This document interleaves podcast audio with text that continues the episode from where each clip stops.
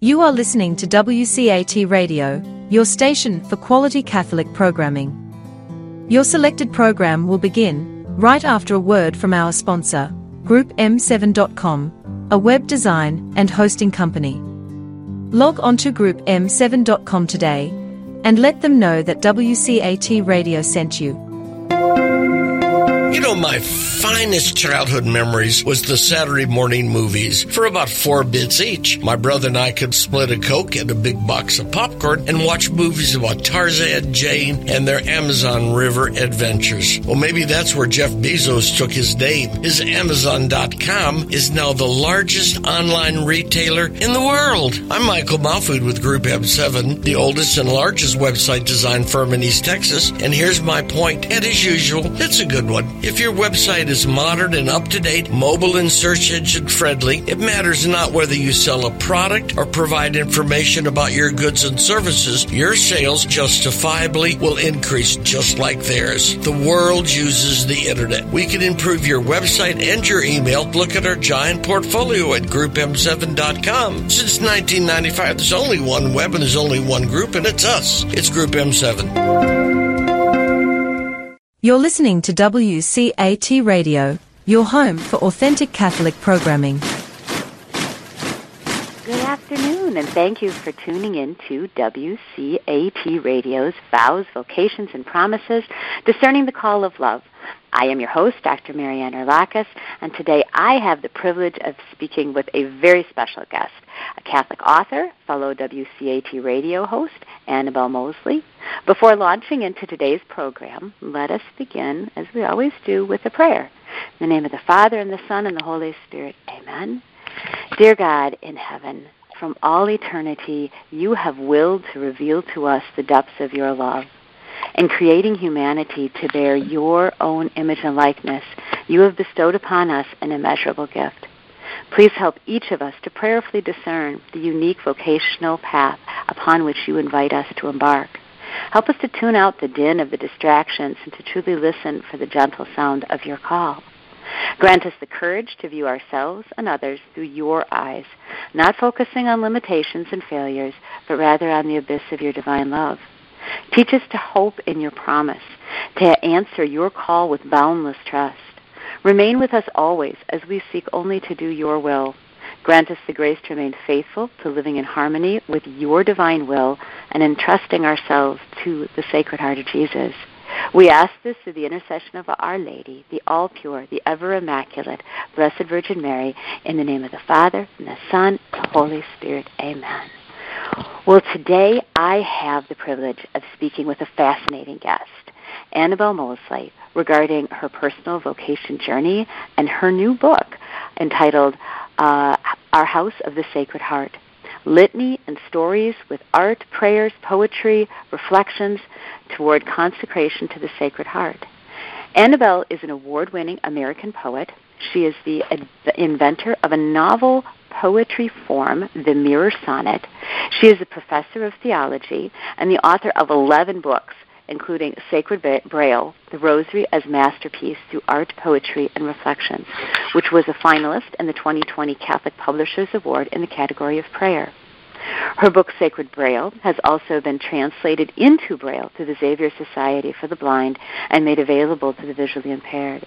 Annabelle is the Catholic, uh, is a host of Catholic podcasts on sacramental living, including Then Sings My Soul and Destination Sainthood on WCAT Radio. She has also been a recurrent guest on Relevant Radio's Morning Air and has uh, appeared on the Catholic Faith Network. Annabelle is, was one of five featured artists in the documentary, the 2019 documentary film Masterpieces. Um, welcome, Annabelle. Thank you for joining me today on WCAT Radio's Vows, Vocations, and Promises Discerning the Call of Love. Oh, thank you so much for having me. I'm I'm so I'm just so happy to be here. I am very anxious to get into your book. Uh, and I wanted to, even before we we start the interview formally, I just I am so blown away by the beauty of your book. I have been involved in several of the En route publications. I've written forwards to some of uh, Frances Etheridge's work. I have several poems in uh, some of the uh, books that have been published by En route. I interview an awful lot of authors, and I have to say, your book, the beauty of your book, from cover to cover, the words, the art, the prayers, this the story, everything that is woven together. This is truly a beautiful, beautiful book, and I congratulate you on it. Oh, thank you so much. I know we're going to get into this a bit as we discuss the book itself, but could you give the listeners a, a little bit of, of, your own vocational journey? Um, just let us know how you got here. Sure, I'd be happy to do that. Well, you know, it, it's funny. There's that that wonderful Latin phrase, right? Uh, poeta nascitur. A poet is born, not made. Um, I, I agree with that. I I do feel I was sort of a born poet, and I, I I mean it was a real joy to feel as far back as I can remember um, a call to be a writer. So that was always there. Um, that doesn't mean there wasn't a heck of a lot of, as you call them, U-turns and S-curves along the path. But I did feel uh, very keenly God calling me to be a writer uh, a poet and a writer. In fact, I can even, you know, a, a real good touchstone story of this. I remember being about seven years old in school. Uh, I didn't like school very much in those days. I think because I was a bit of a dreamer and I like, you know, I, I felt almost like held back sometimes in school mm-hmm. um, from my own imagination. Um, probably just wanted to be home writing some stories. But uh, I remember on the playground, I found this tree. It was a tree set apart so, you know, I had friends and I liked playing on the playground itself, but I really relished those moments I could break away from the group and sit under this beautiful tree. And I would pray there and I would think about being a writer when I grew up and how um, it really felt like something God wanted for me. So since I thought about God there and I thought about my vocation there, I now call it my covenant tree when I look back. Um, so there was that wonderful sense early on, and my my parents really did foster that for me. They saw the gift and uh, helped me to hone it, helped me to believe in myself that way. But there were definitely, you know, U turns and S curves and that kind of thing um, in terms of how I ended up where I am today. Um, I'll share, you know, in my book, Our House of the Sacred Heart, I talk about as, as, as being a writer. Um, there is something I, I want to share with everyone, though, that I think everyone can access. Um, I call it in the preface of my book, I call it the gift of the poet's eye. Yes. And so even though it's something that I feel called, you know, as part of my unique vocation, it's something I hope as part of my vocation to share with others and have, uh, you know, anyone else access that. Um, you know, grace is granted when we pray and we, we ask for it, but it does help when we can train our eye to recognize it to be mm-hmm. attentive to the clues God leaves in each of our lives. That's what I call the gift of the poet's eye. And, you know, I assure everyone listening, whatever your story, however painful, however many challenges have, have you know, crossed your path, please be assured that God has left signs and symbols along the way, clues to guide you to a sacred heart, clues, almost like breadcrumbs leading you home to heaven. And if we can train our eye to just see the clues, the gifts, the signs He leaves for us. Um, we can make beauty out of the mess and pain. That's what a poet does. We can see something beautiful in the ordinary. And since God is, you know, Jesus is the Word made flesh, the author of salvation, His life is what I consider the most perfect poem. He'll show us the poetry of our lives, those symbols along the way that will point to what God has waiting for us. That is beautifully put. Um, thank you, Annabelle. That is really very insightful uh, and and true. Those symbols exist in everyone's life, Absolutely. no matter what the mess is.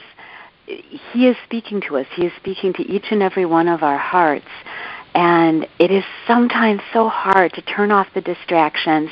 And some of the distractions are they're of our own making. The, It is quieting the voice inside that is often full of, you know, self doubt, uh, the critical voice and waiting to listen for his voice. All of the things that have happened have happened for a reason. Even our poor choices he can make use of those poor choices and turn them into beauty. And some of the things are not, eh, some of the events in each of our lives are not of our own making. And right. we wonder where God was in each of them, but He was really there. Um, and it's not until we get to the other side of eternity when it all makes sense. I have a really good friend a canonist and a priest and a Carmelite. Um, one of my favorite homilies of his that he gives pretty much every year, uh, he talks about the aha moment. And he said, you know, that is the most frequent phrase uttered in every language when we finally get to heaven. Aha! Now it Aww. makes sense. right. I didn't get it, but now, oh, that's why all that happened. Um, and I think he's right. That's um, I love that. Oh, this is a fabulous book. I was mentioning to you just a little bit ago when we did our pre-interview. I was asking you, okay, well, you know, I hadn't seen the book yet; it hadn't arrived, and I wanted to pigeonhole it as I want to do you know, can you tell me what genre this is? Is this theology? Is this art? Um, is this your own story? What is this? And you uh, tried, but I didn't get a good grasp of, of an answer. And then I get the book, and it's like, it is everything. No wonder she couldn't answer the question because um, it is it is so perfectly memoir. The art in here is fabulous. Uh, you're, the classical Caravaggio's, everything that you have woven through here is so beautiful. Um, it is a it is a book for meditation. It is a book with poetry, and yet everything weaves together in such a perfect dynamic whole. A beautiful garment, a beautiful tapestry is woven here, and then and then on top of it, it can be used for a 33 day consecration to the Sacred Heart. It's an aid in prayer with much prayer in it. You've done a, a tremendous job here in this one. Oh, thank you so much. What motivated you? You've written 11 books. Um, what motivated you to write this particular book? Well, my my book dedicated to Our Lady came out about a year and a half ago. You mentioned it in the introduction. It's called Sacred Braille, The Rosary is Masterpiece. And it honors Mary by extolling the rosary. Again, through I, my kind of my signature, I guess, through art and poetry and prose. And um, I, you know, I filled the book with classic art, and I really I really wanted to give something that would enrich the reader's understanding of the rosary, whether they're someone who prays the rosary every single day and just loves it, or whether they're new to the devotion or really maybe even some struggle with the devotion. I had many students along the way, um, very faithful students who would say to me, oh, it bothers me I'm not as dedicated to the rosary as I'd like to be. And they were honest enough to say they, they felt called to be. And I wanted a book that would make them more excited about the devotion.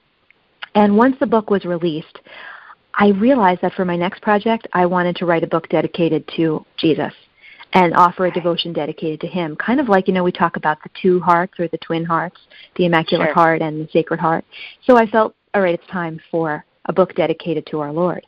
And I decided upon the Sacred Heart devotion, something I, I definitely feel very close to. Um, but upon reflection, I started to realize that I'd been experiencing the presence of the Sacred Heart at work in my life all along. You know, I, I spent so many t- um, just well so much time as a child in the house of my grandparents. Um, it was it's actually uh, very similar to the house. It's an artist rendition on the cover of the book there of the house uh, I spent so much time in as a child. This red house. It was the house of my grandparents. It was the same color as the Sacred Heart, this bright red.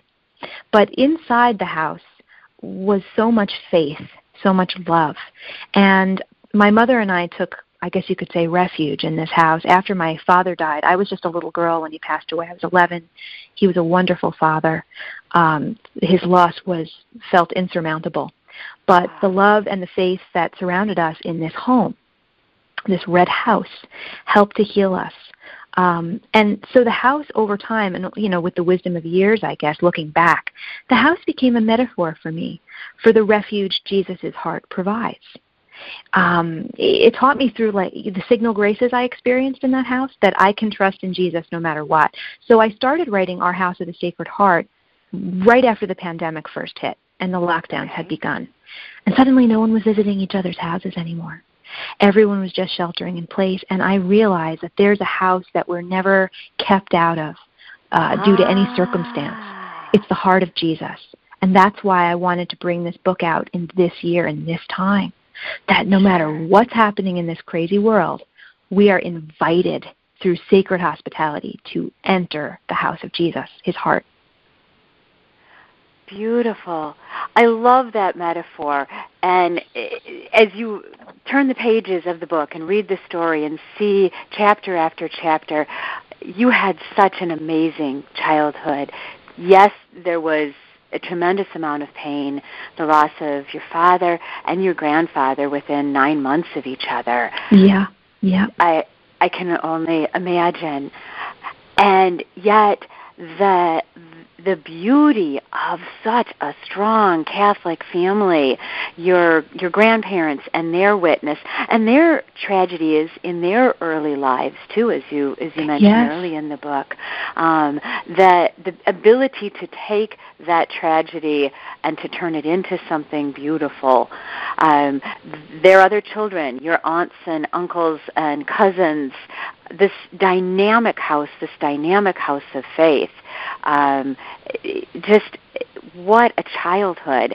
Uh, what a sacred childhood sacred and holy in the sense of when we think of um, the Holy of Holies, when we think of the sanctuary of in each church, it is a place set aside, the, the spot on the other side of the communion rail, um, the other heaven. Yes. And yes. this was for you that other heaven, uh, a beautiful set aside sacred place where you lived out in day to day the joys and sorrows that are part of life, but you also acutely were aware of the real presence of God and Our Lady living amongst you. Sure. Well, you know, it's funny when when you ask, uh, and, and you did a lot of preparing uh, me, I feel, for this question when we were talking before the interview. You know, just about sharing for your wonderful show vows, vocations, promises, discerning the call of love. You know, how did you end up where you are today? A big piece of that is understanding that the painful tragedy that happened when I was little. Um, so my grandfather passed away nine months before my dad, as you said. They were both these amazing father figures. I was only 11 when my father passed. I knew I could feel, and I thank the Holy Spirit for this, that I became keenly aware that I could go one of two directions mm-hmm. that the pain was so bad that it could it could just split me apart. It could set me down a path where I where I might spiral out of control. I, I I could feel that the pain could have done that. So it was sort of this decision because my eyes were open to that reality of trying to sort of set my face like flint, I guess, you know, to say yes. I want to honor their love and the way I can honor their love is to even though it really hurts, to choose to uh, witness to that love through the choices I make and really cling to my faith. Um, the thing I mentioned before about seeing the signs God leaves us, thank you, God, for that, because it's only because of all those signs that I was able to see through the gift of the poet's eye, which, as my book says, anyone can develop that gift. You see those little life rafts. Um, without seeing the life rafts, they're still there. They're there for everyone. God sends them for everybody. Um, there are times when all of us get blind, right? All of us will miss those signs. But then if we can train our eye to see them, uh, it, it'll get us through every time.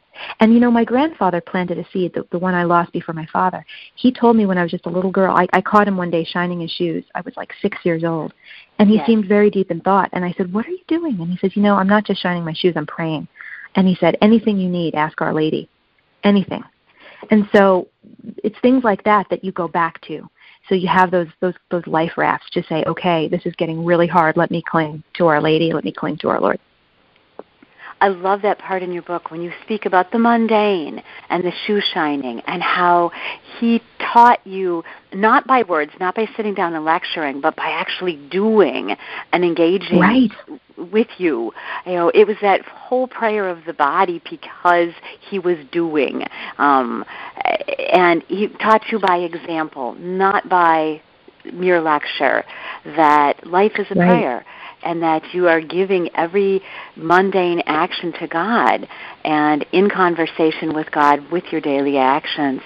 You know, those those moments are very painful but very true. I as you mentioned the knowledge that you had the choice um, I've had the same thing in my own life with with the loss of my father, and I I had lost a baby just before my dad was diagnosed with cancer. Oh. My little Francis, and oh.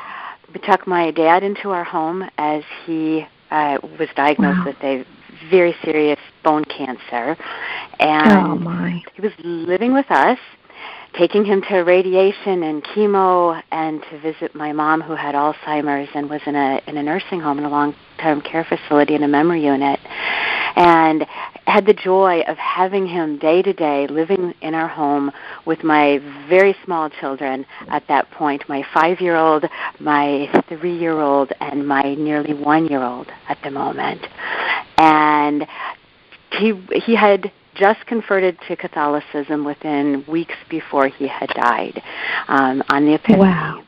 And I knelt there at his knee and I said, Dad, if you get to heaven before I do, could you take care of my two little ones that are in heaven and could you ask God for oh. another baby for us? And he said, Absolutely. Well, he passed um, three weeks later, and I remember sitting there sobbing my eyes out on the couch, praying my rosary, and there was that moment of choice, as you said. This could either make me very bitter and out, mm-hmm. or mm-hmm. this could be it. And I prayed and I prayed, and I felt a voice inside me say, If you give me your father, I will give you mine. And Beautiful. I agreed. A half hour later, the doorbell rang and I asked God, I said, God, I don't know whether I'm allowed to do this or not, but I need a sign. I need a sign yeah. that Dad is okay. And I'm going to be specific. I want a single white rose. I don't want a dozen. I don't want a dozen red roses. I want a single white rose to know he's okay. It was a snowstorm. It was the middle of February. This is Wisconsin, okay? Um, doorbell rang. It was my birthday. I opened the door and my dad's name was George, and there was a Flowers by George truck in our driveway. Oh. And there was wow. a man on my front porch with a single red rose in a vase with a note from a woman named Mary saying she had heard of my dad's passing and she wanted to give me comfort. I took the rose. I was incredulous. I said, Does this mean you pick the sign? I don't pick the sign. What does this mean? For six years after that, my kids and I knew I had the rose dried on my dresser, told them the story. It's All Saints Day, All Souls Day, and we're at the parish, and I'm weaving through after Mass, and I have at that point a trail of six young children behind me as we're weaving through a packed vestibule area and the deacon is in conversation with somebody, and he is holding the largest white rose I have ever seen in my life. And he stops his conversation and he says, Excuse me, this lady needs this. And he hands me the white rose and goes back to his conversation. And my kids knew what it meant. They ran back into the church and said, oh, This is a sign that Grandpa is okay. Um, oh, wow. Those signs are there and That's even incredible. children it is um, i've written this before so i can share it on the on the program but those signs are there in everybody's life as you say yes. and yes. it is asking and opening our eyes um, and getting through the pain to try and hear that voice of god um, I love your book. I am going to be giving copies of this book to so many people. Uh, oh, thank you. I have favorite chapters, favorite sections marked. I don't want to give away the things that are in your book, um, but I have. There's so many special, special spots for me. The the kitchen, the um, the lesson of the paperweight, the lesson of the peacock pin. Um, so many beautiful uh, sections in your book. I love the your grandma Nanabelle's lessons toward the end. Um, right. Yeah. It, it, just so much of what you have been able to share. Um, when you, how has the book changed you? How has writing this book changed who you are and your perspective on things? Well, I think in order to come up with, um, you know, it's a it's a 33 day consecration to the Sacred Heart. So I thought it would be what I wanted to do was so for each of the lessons or chapters, but I call them the lessons. For each of the lessons, um, it, it the, the, lesson or the chapter is sort of journeying closely with one of the litany lines of the Sacred yes. Heart of Jesus, right? So the litany to the Sacred Heart of Jesus is 33 lines, and each lesson is is really closely related to that litany line. And there will be a prayer, as you know, um, there'll be a prayer and, and art to really help you, and even questions, you know, pondering, ponder and pray questions to help you go deeper with that litany line. But then the story is a story of, of a true, everyday experience um, that really happened in my life or the life of someone I know that points to a way we live that that that lesson, that litany line, you know. So these were all stories from either my life or the life of people I know. But in order to gather them all together, it took a you know almost a, a full year labor of love.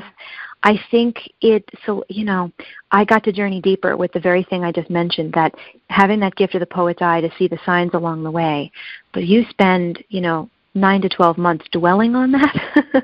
I guess I um, I've gone much deeper and been been humbled. I've had, you know, you reliving some things. It does take a certain amount of of courage to relive, even though it's something I've made peace with through prayer.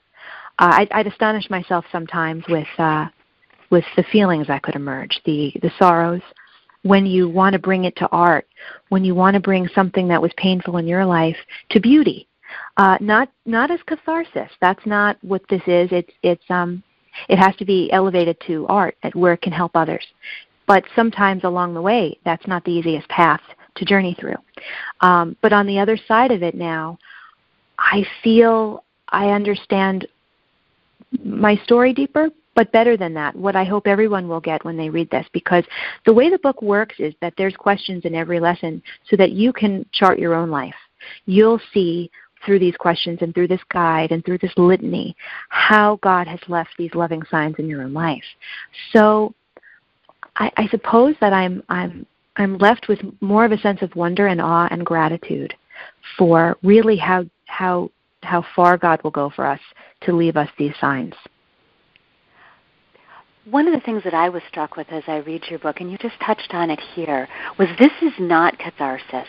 When I have read other memoirs, not all, but some, the purpose of the book is not as if if one brings others to joy or to healing, it's accidental. The purpose of right. the author is catharsis. And right. Not so here at all. It is as if you have these treasures close to your heart and you could hold them there and keep them there, and that would be really comfortable and awesome. But there's something inside you that says, no, I need to give. I need to share these. And so you do. Um, and I find that just immensely beautiful. Well, I, I'm so glad to hear you say that because that's, I think, what I'm trying to say. The process of I, I wanted every every story I told to be equally relevant for someone who was not me, from my family. It had to be something that would it, hopefully speak to every heart. So that process of um, of polishing, of telling just the right, you know, telling it just the right way, um, in a, in a, in a, that was that was really something that that process of creation that uh, was quite it really was quite something. I'll never forget it. I think it uh, it definitely brought me deeper in prayer and uh, and gratitude.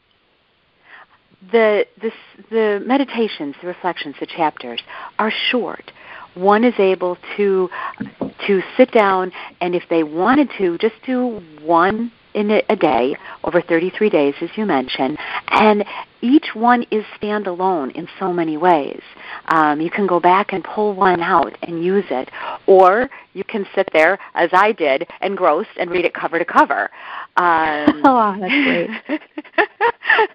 so uh, that is another feature that I think is really unique about about this book, um, and the beauty with which you've been able to to weave it. Uh, and I, it's awesome to see that you've gained lessons from it too. One of the things that struck me with the red heart, I love the cover and the picture of the house, um, and it being a metaphor for the Sacred Heart. It also struck me from day one, as soon as I saw the cover, that in addition to looking like a, a farmhouse like I see out here um, all the time in Wisconsin, it also reminds me of a school, um, a little red schoolhouse, and the yeah. lessons that you have well coming said. from it. It's so much the school of the Sacred Heart in essence as well. Yes. Oh, that's beautifully said. That's beautifully um, said. You know, you know, it's it's interesting too because um, I have this quote in the book, Saint Thomas More. I love this quote. The ordinary acts we practice every day at home are of more importance to the soul than their simplicity might suggest. And what I, I don't know what better thing to dwell on than how our everyday lives can lead us to the holy, to the divine. Um, so I love that idea of, of the very home being being the school of the Sacred Heart even from the beginning when you mentioned the cowbells ringing on the door, that hit me as the school bell. Oh, that's great. What a poet! What a poetic way of putting it. You've got a poet's eye. Thank you. Um, it just it, I am very humbled by your book and the lessons that it, it brought out uh, in my own heart, and I'm eager to share them with others. Um, there's just, there's so much here, um, and as you mentioned, you know, even your faith has grown through discernment, through penning the book. Um, I'm sure you had to weigh the material and decide, yeah, I'm not going to include this. I am going to include this. Ah, this is more personal than I want to go. Um, yep. Uh, Lord, I want to share, but my privacy is really important too. Um, right. um, so it is it is really unique. How did that process go as you were sitting there um, trying to figure out what to share and what not to share? Can you can you give me an insight into your thought pattern there? Uh, it, well, everything was weighed with prayer. It was a very prayerful time for me. Um, it had to be put to a test where I would, you know, literally hold it up in my mind and say, because I'm a teacher, I think that really helps. Um, And I've taught a lot of, and even if I briefly spoke about the S curves along the way, uh, I taught high school for four years. I never thought I'd teach high school. That was it, I didn't even seek it. I got I got a phone call about it. You know, it was something that just sort of happened to me. God put me there. When you teach high school, it was Catholic high school. And if you can make something relevant and exciting to a 16-year-old, a distracted 16-year-old, I think you can you can really reach anyone, you know, God willing. And I have that teacher's eye of, um, well, I, I hope a good teacher, you know, not just a teacher that maybe gets up there and just lectures. I, I, I like to be the kind of teacher who um, reaches people. So I would picture being in a classroom sharing. In fact, some of the stories I have shared, even though I teach now, I don't teach high school anymore. I teach theology, um, and I teach at a seminary. I also teach at a college. And if sometimes it's funny when you're studying scripture, um, I like to make I like to make it real for for my students, where to you know to explain something that the, the the characters, the saints, or Jesus might have been experiencing, every now and then I tell a story. And it always went over really well. It was my best classes. They'd say, Oh, I love that story about your uncle, the priest. I love that story about your grandmother and how she handled that. And it made this passage come more alive for me. It wasn't just happening to Martha and Mary of Bethany. I could picture it happening in, in contemporary times. So I guess if I felt the story would hold up in the classroom, um, that's how I looked at it. I wanted the stories again, not to be cathartic, just to be um, emblematic of, of, of something everyone could relate to on their journey. That's okay. You know, you can never be sure, but I tried to hold it up to that test. Would it be something that would survive the classroom? so hopefully it worked. That resonates with me. I've taught high school too. I've taught graduate school, I've taught undergrad, and I did also get that phone call and spent a year teaching philosophy and logic wow. to a group wow. of upper division high schoolers and I know exactly what you mean. If you can stand there and make it relevant to a group of high schoolers and story, Jesus taught in parables. How can we improve yes. on oh, that? You know, beautifully said. Yes, exactly right. The master himself used stories. It, there's a reason here. Absolutely. And you know, so, well, someone told me along the way um, that you know how saints we have so many saints that God raises up that that you know their their stories become famous, but they're they help the times that you're in. So, you know, Padre Pio in some ways helps us in, in a way unique from say someone like uh, oh I don't know a Saint Margaret of Antioch, um, just because he's closer to our times. So I do think when we tell our stories, it, it it's a way of kind of if we do it right, um, and if it's through faith, and it's connected to the Sacred Heart of Jesus and prayer, it kind of keeps us connected to to those stories. It kind of shows how we're still living, you know, almost the gospel stories in our own lives, because that's why Jesus told those stories, you know, so that we, when we would have a storm at sea, we would know, you know, that we could trust in Him, so that when we were uh, short on food, we'd trust that He would provide, that kind of thing. So it's the same way with with these stories. I hope that it will um, make also the devotion to the Sacred Heart could seem um, very poetic and um, and unreachable. It, I mean, I've heard this before. You know, like it's beautiful, but now how do we live it? You know, um, I wanted to make the Sacred Heart feel very, very accessible and real. And you did. You achieved that in this book. You really do. Um, you know, you know, that's. I'm so happy to hear you say that. That's so great. I it, it just popped into my head. You know the expression "wearing a, wearing your heart on your sleeve." Yes. um, well, that's to me when I see the Sacred Heart. What I find so poignant is that Jesus is um, pointing to his revealed, unguarded heart. This is the King, leaving himself vulnerable, giving us his heart. And I think we have to make ourselves be willing to make ourselves vulnerable uh, to Him, to say, I give you my heart. So I hope the stories also kind of point to a way we can all do that. St. John of the Cross, we both have a Carmelite heart. We've talked about that privately, and we are both Carmelites at heart. Um, St. John of the Cross says, In the twilight of, of life, we will be judged on love. And I think the pages of your book and the stories uh, really reverberate that whole theme. We are called to love. We are called to love with the heart of Jesus. Um, and in those, it's sometimes easier to love with the heart of Jesus when it's strangers, but it's really easy to fall into traps, uh, bitterness, uh, uh, pettiness with those of our own family and those who are under our roof.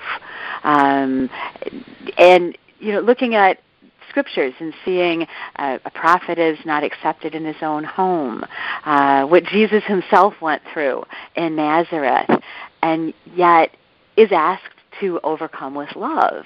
Um, the pages of your book really reflect that, that in the family, um, in the intimacy of the joys and sorrows, there are so many lessons to be learned, and that Christ is really among us. Uh, my Eastern uh, um, lung breathes with Holy Resurrection Monastery, and every phone call is answered with Christ is in our midst. Um, that constant reminder, you know, Christ is right here with us, uh, even in the fussy times um, under the same roof. Wow. That's that's so beautifully said. Thank you for that. Do you have a favorite chapter? Do you have one, a favorite reflection, a favorite poem, something that stands out for you? You know, it's interesting. I think um, that that would I, I have so many. I know. Um, it's almost like it's almost like picking a, a favorite child. It's it's hard. I guess okay. I do like based on you know varying on the day. Um, okay. On a certain day, in a way, it's funny. Um, there are certain days that when I'm, let's say, if I'm looking through the book to talk on on a show like this, or to or to, I don't know if someone comes up to me and wants to chat about the book. It it varies which which one I'm drawn to. Maybe okay. which story I need the most that day. Um, I'm looking here as we're talking to see if one jumps out at me today. Uh, you know, one that's very, very dear to me. Um, it, it is the story of when my father passed away. Um, he died at three o'clock on a Friday, and so in the midst of this great loss, all of a sudden, when that dawned on us, wait a second, it's Friday. He died at exactly three o'clock, and then we go home to gather our things. Uh, we were going to stay at my grandmother's house uh, the next night, and um, we stop home, and every clock had stopped at 3 p.m. Mm. And uh, just trusting in, you know, God's divine mercy. Um, I also love, I love the story, and I, I guess this is a good answer to that question. I, I always love reading the story of, um, rereading the story of the birch bark. Um, yes that's the story where my uncle, I had a priest uncle, um, my grandmother's brother, and about a year after my father passed, this uncle, and now he was like a legend in the family. You know, he uh, talk about a strong priest. He had a real martyr spirit. He told my grandmother when he was just a little boy, he said, "You know, I would be I'd be glad to give up my life to gain eternity." He said, to become a priest, I would have to do that.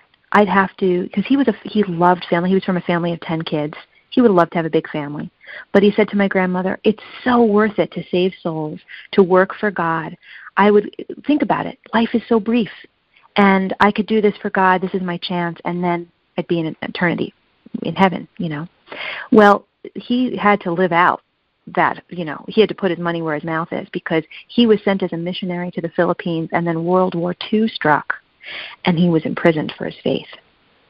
And the same uncle, you know, he saved children's lives there. He he noticed that they were all eating the, the meager bowl of rice they'd get. The adults in the camp would sometimes take the children's rice, you know, because this sort of this sort of horrible condition can sometimes turn even good people a little bit to the animal side of things.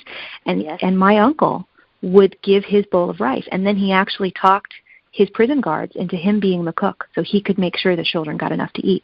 Well, this same uncle, years later, um, became, he was actually just a huge force in my life. And really quick, I'll just say one day he, he comes to my grandmother's house, and to me, he's this living legend. And he opens up a bag and he says, I have a gift for you. I say, What is it? He goes, Actually, it's birch bark. And he gathered them from the trees at the Shrine of the Martyrs in Auriesville, New York, where he was the uh, chaplain. And he said, I want you to write your poems on these. You know, the skin of trees. And he explained to me how birch bark is, is a, a very strong tree that sheds its bark kind of like a death in order to become more strong. And it kind of, as the, the bark is shed, it, it gets stronger. And to me, as a kid, it, it reminded me of Lazarus and sure. the burial bands dropping. And to someone, to a, a kid who had just lost her father, first of all, to hear from this valued uncle, you're a poet, write your poems on these. It felt like this blessing of my vocation. And actually, what I did with it, I, I prayed about it. It just seemed so poetic and so beautiful. I wanted to do right by this gift. So, what I did was, after a lot of prayer, I wrote a letter, a poetic letter, to my grandfather and my father, telling them how much I missed them. And then I brought that birch bark poem letter into the woods and left it there and thought of the Holy Spirit, you know, through the Holy Spirit bringing that message to those I love on the other side. Also inspired by the same uncle who gave me the gift because when he was a prisoner of war, he prayed to what he called the messenger in the tabernacle. And he said, Messenger in the tabernacle, through the Eucharist, bring my love to my family back in America. And when they receive the Eucharist, may they receive my love through you, Lord. So I kind of followed his example and, and asked for the Holy Spirit to bring my love to those on the other side. Oh, Annabelle, that is really beautiful. And that is just a hint of what is inside this beautiful book, cover to cover. Um, it, amazing. And grace filled and inspirational. It, clearly, you were inspired as a writer um, and an artist, a poet. The, the task of matching the great sacred art with each chapter um, with each poem, with each page. It all flows and fits together so beautifully. And the word inspired came to me as I was reading through it. It's like, this is this is not just beautiful; it is clearly inspired from above, um, and it is inspirational. Um, it takes your breath away. Um, mm. What is your next project? Well, the main thing I'm working on now and kind of for the near future is this consecration to the Sacred Heart that I'm leading. So the book itself, of course, is um, uh, a 33 day consecration to the Sacred Heart, but I created a companion podcast. It has some of the, you know, little hint of some of the stuff in the book, but it's mostly different content. It's mostly different content, and it includes music because that's the one thing I couldn't put in the book. um, is is sacred music. so I wanted to do something. You can actually sign up at if you go to my website, which is tourguideofwonder.com, tour guide of wonder, because I'm always in wonder and awe. I just feel like God is amazing, and I'm always my mouth is always hanging open metaphorically at His beauty. So it's tourguideofwonder.com, and if you sign up there, starting on the Feast of the Sacred Heart, you'll get for 33 days an email sent to your inbox with a little thing you can click on, and it's about a nine minute podcast where I lead I lead a prayer and I feature I, I speak about um, the litany line of the day, and it's pretty much very different from the book. I mean, there's a little bit of you know if you there's some stuff I draw from the book, but a lot of separate content that I give. Uh, so that's that's something I'm really passionate about. I, I really hope it spreads because I would love for more and more people to um, enter the refuge of the Sacred Heart and and spend 33 days making trying to make our hearts look like His heart, offering our heart each day, so that by the time we consecrate ourselves on the 33rd day, we really feel like we've been giving Him our heart for the past month. So that's what I'm really excited about right now. Is that that, that is consecration? very exciting. Um, could you repeat that website again? I will be signing up, and I will put that on on my social media as well. Um, oh, sure, I'd be happy to. Tourguideofwonder.com. And when you get to Tour Guide of Wonder, you just click on Consecration. And all you have to do is you, you sign up with your name and your email. That's it. And then I think an email comes to you and you have to then approve it um, just okay. to make sure that you know you signed up and you're not a robot. but uh, and your first day of of uh, the consecration, the first day of the yeah. three days is the first day is the Feast of the Sacred Heart, June 11th.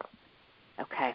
So, uh, you know, what a fun thing to do. I think a beautiful thing to do for the Feast of the Sacred Heart to say, all right, I'm all in. I'm starting the journey, you know. And then we'll finish up. It'll be the beginning of July, the month of the precious blood, which is so closely aligned to the uh, devotion to the Sacred Heart. So I'm excited about it. We're going to have a great, great journey.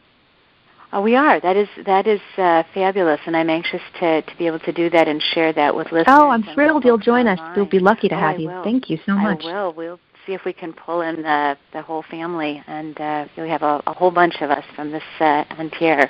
Um, this oh, is really fascinating. Um, as you look to to this book and the, the fruit that has come from it, you mentioned that you run into folks who have said they've read it and that they've sure. enjoyed it. What are some of the stories that you're hearing from folks who have actually read cover to cover? What what is some of the feedback that you've been getting?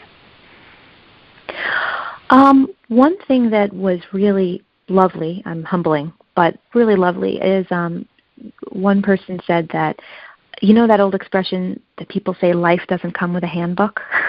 Yes. they said this this feels like it does come with a handbook because and i said oh wow what a great thing to say. But she said because you take the stories from the bible right because there's scripture all through the book um, right. in every every one of the 33 lessons starts with scripture and um, even a lot of the poetry dwells on scripture whether it's job whether it's martha and mary whether it's you know jesus um, that what this person said was that incorporating those timeless stories with relatable stories from um, I guess my own life really, uh, somehow what she, what she thought was amazing was she said, "Wow, somehow that guided me to deeper into the stories of my own life." This woman, and and gave her comfort and gave her joy. And she said, "It's a it, it's amazing how she feels she knows herself better. She feels she has a better regard for her family story." She said, "I wouldn't have." I guess she did all the ponder and pray questions. So she she did all the questions, the reflection questions as she read it. And she said it really gave her a sense of, wow, I have all these signs in my life and my in my family's life too. I've heard from some they're doing it with their family. So it, it gives them a, a way to tell family stories or for the younger ones to ask ah. family stories like wait a second okay this question is this story was about a grandmother what do you know about our grandparents you know did they have this sort of thing happened to them or or if it was very different how was it different and how did that change the shape of the family in, in ways that god used you know um a deacon read the book and he said that for him he was sharing it with everybody because he said it really in a time where the family is under attack these days yes. the book extols a family the importance of family in shaping our faith and encourages us to kind of keep on going. I also have a, you know, some I've heard from some priests and they said that the depiction of my uncle, the one I was just telling you about with the birch bark, really yeah. inspired them as an example of such an awesome priest. Just that just inspired them to keep going, that he had this martyr spirit. And sometimes they feel it's hard these days to uh to be a priest and they said, Look, yeah he was willing to lay it all down. He was in a prison camp for three years and had such a beautiful life and such an inspiring story, almost a saintly story. So those are just some of the stories I've heard. Fabulous. Thank you for sharing those. Um, I have of my three children who have been at Holy Apostles, one just graduated, and she is my poet. She has uh, some work in two of uh, Francis Etheredge's books. Um, what kind of advice would you have for young poets out there? Um, I would say to join their poetry um, to prayer. Um, their poetry will sing if it's brought to prayer. You know, um, that's how that's how I feel that um, God brings beauty the more we bring our gift to Him. The gift is from Him, you know if you, if you're if you're a good poet just like anything else if you're a good artist if you're a good architect if you're a wonderful violin maker it's something that god gave you it's a ta- it's a god given talent to sometimes when you have that talent um i see this with my students and it's i say this with love it's it's very human sometimes to say oh i love this talent this is so much fun and to get lost in that remember where it comes from and okay. keep giving it back to him keep giving it back to him and then also it's amazing how much your work will get better with time even if you're extremely talented when you're young um, and you can keep you know I, I certainly did when i was young working and publishing but it's exciting as time passes to see how it's like a fine wine your gift will grow because of the wisdom that will come to you Sure.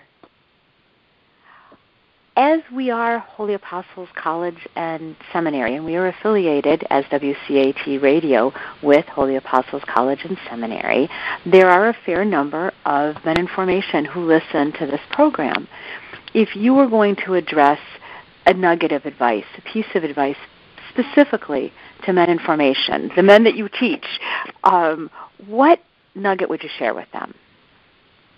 Well, I'm I'm a mother of sons too, so I'll say what I tell my own sons, um, who've also expressed an interest in perhaps someday being priests. So I, I've often thought of what I tell them. Um, there's on the bulletin for our parish. There's a quote: "Salvation of souls is the supreme law." Um, live by that. Live by that. You're. I can tell you this. You might not hear this from the culture enough. We need you if you do credit to your vocation, you are a hero. You are a hero that the world desperately needs. There's nothing more beautiful or heroic than being a priest um, if you're a good one. So I would also mention being a real man. Uh, I would I would mention reading the Consecration to Saint Joseph, uh, specifically the one by Father Donald Calloway. Um, it, it will light you with a fire of excitement that be, to be a priest is to be a man after St. Joseph's heart. And that also means stay close to Mary. My grandfather gave me advice when I was a kid, and I would give the same advice to my sons and to any priest in formation listening. You're, if you're going to be a priest, you're uh, one of Mary's favored sons. it's just that simple. And if you need anything, go to her. If if if you have a hard time, you know, there's going to be challenges along the way. Eh, run to her, and she'll always strengthen you. That's what Saint Joseph did. He, in all of his strength, he also relied on Mary. So read the consecration to St. Joseph. And finally, I'd say, you know, along with having a rich prayer life, staying strong, knowing your theology, clinging to the mm-hmm. deposit of faith no matter what trends come and go. You're, you're there to defend the de- deposit of faith and to save souls, to feed the sheep. But finally, I think of my uncle, the greatest priest I've ever known. You have to have a martyr spirit. And that makes you a hero. When you were a little boy and you wanted to be a hero, you couldn't be a bigger hero than to be a priest. So thank you for laying down your life for your sheep. And I want you to also know this I'm praying for you. I pray every day for those souls who are on the journey to priesthood. And you are my family's hero, that's for sure. Wow. That is one of the best nuggets I've ever had. I've asked this question for nearly three years, and and so much. Um, that is a great nugget. Thank you. Thank you for sharing that. As we are getting oh, to the honor. end, as we're getting to the end of our time here on WCAT Radio's Vows, Vocations, and Promises, I want to remind my listeners with whom I am speaking. I'm speaking with Annabelle Moseley, the author of Our House of the Sacred Heart, recently published by En Route Books and Media. Um, Annabelle is also the host of uh, two podcasts on um, WCAT Radio, and you can find her by clicking on the same site that you got to for me, WCAT Radio, um, and she is the host of Then Sings My Soul and Destination Sainthood. Annabelle, it has been a joy and a blessing to have you on this program today. Um, is there anything else that you want to add before I invite you to close this with a prayer? I just want to thank you. Thank you. This is, uh, I felt more like a conversation between friends than, than an interview because you're just so delightful to speak with. I loved hearing your stories too. Thank you for sharing your story of the rose. That was a beautiful story. I don't think I'll ever forget that. Thank you. Thank you. Would you be kind enough to close us with a prayer then? I'd be happy to. The the prayer I'd like to close with is actually the one that I use every day on the consecration to the heart uh, to the Sacred Heart that I'm leading. Um, and, and here it goes. I love it. In the name of the Father, and of the Son, and of the Holy Spirit. Amen. Amen. Sacred Heart of Jesus, I commit this day to you. Merciful Heart of Jesus, today, in return for your great love for me, I renew the covenant of love I made with you on the day of my baptism, and which you renew each time you offer yourself to the Father in the Eucharist. I consecrate myself, family, and all my undertakings to your loving heart I offer to bring the message of love and mercy that emanates from your sacred heart to all who will listen. Send forth your Holy Spirit, and you shall renew the face of the earth. I ask this through the Immaculate Heart of Mary, your mother. Amen. In the name of the Father, and of the Son, and of the Holy Spirit. Amen. Amen. The mission of Holy Apostles College and Seminary is to form faithful witnesses of Christ. Year after year, the prestigious Newman Guide has recommended holy apostles for our academic excellence and steadfast fidelity to the magisterial teachings of the Catholic Church. We are also fully accredited and the leader in Catholic online learning. Our students enjoy the unsurpassed flexibility to study on their own time and anywhere in the world through asynchronous engagement. Holy Apostles is dedicated to the relentless pursuit of truth which allows students in all academic programs, including undergraduate, graduate, and personal interest, to formulate a coherent worldview based on both faith and reason. The study of the liberal arts also develops and refines key competencies associated with career readiness, such as critical thinking and problem solving, clear communication, collaboration, and a strong work ethic. The tuition rate at Holy Apostles is one of the most affordable in the country. Yearly tuition for a full-time undergraduate is under $12,000. Students at Holy Apostles can graduate with minimal or even no college debt, which enables them to live out their calling as faithful witnesses of Christ without heavy financial burdens holding them back. Please visit www.holyapostles.edu forward slash admissions for more information. The fall 2021 admissions deadline is Friday, July 23rd. Classes start Monday, August 30th. See you soon. Hello, God's beloved. I'm Annabelle Moseley, author, professor of theology, and host of Then Sings My Soul and Destination Sainthood on WCAT Radio. I invite you to listen in and find inspiration along this sacred journey we're traveling together to make our lives a masterpiece and, with God's grace, become saints. Join me, Annabelle Moseley, for Then Sings My Soul and Destination Sainthood on WCAT Radio. God bless you. Remember, you're never alone. God is always with you.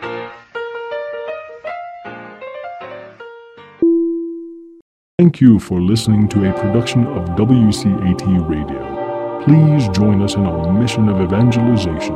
And don't forget, love lifts up when knowledge takes flight.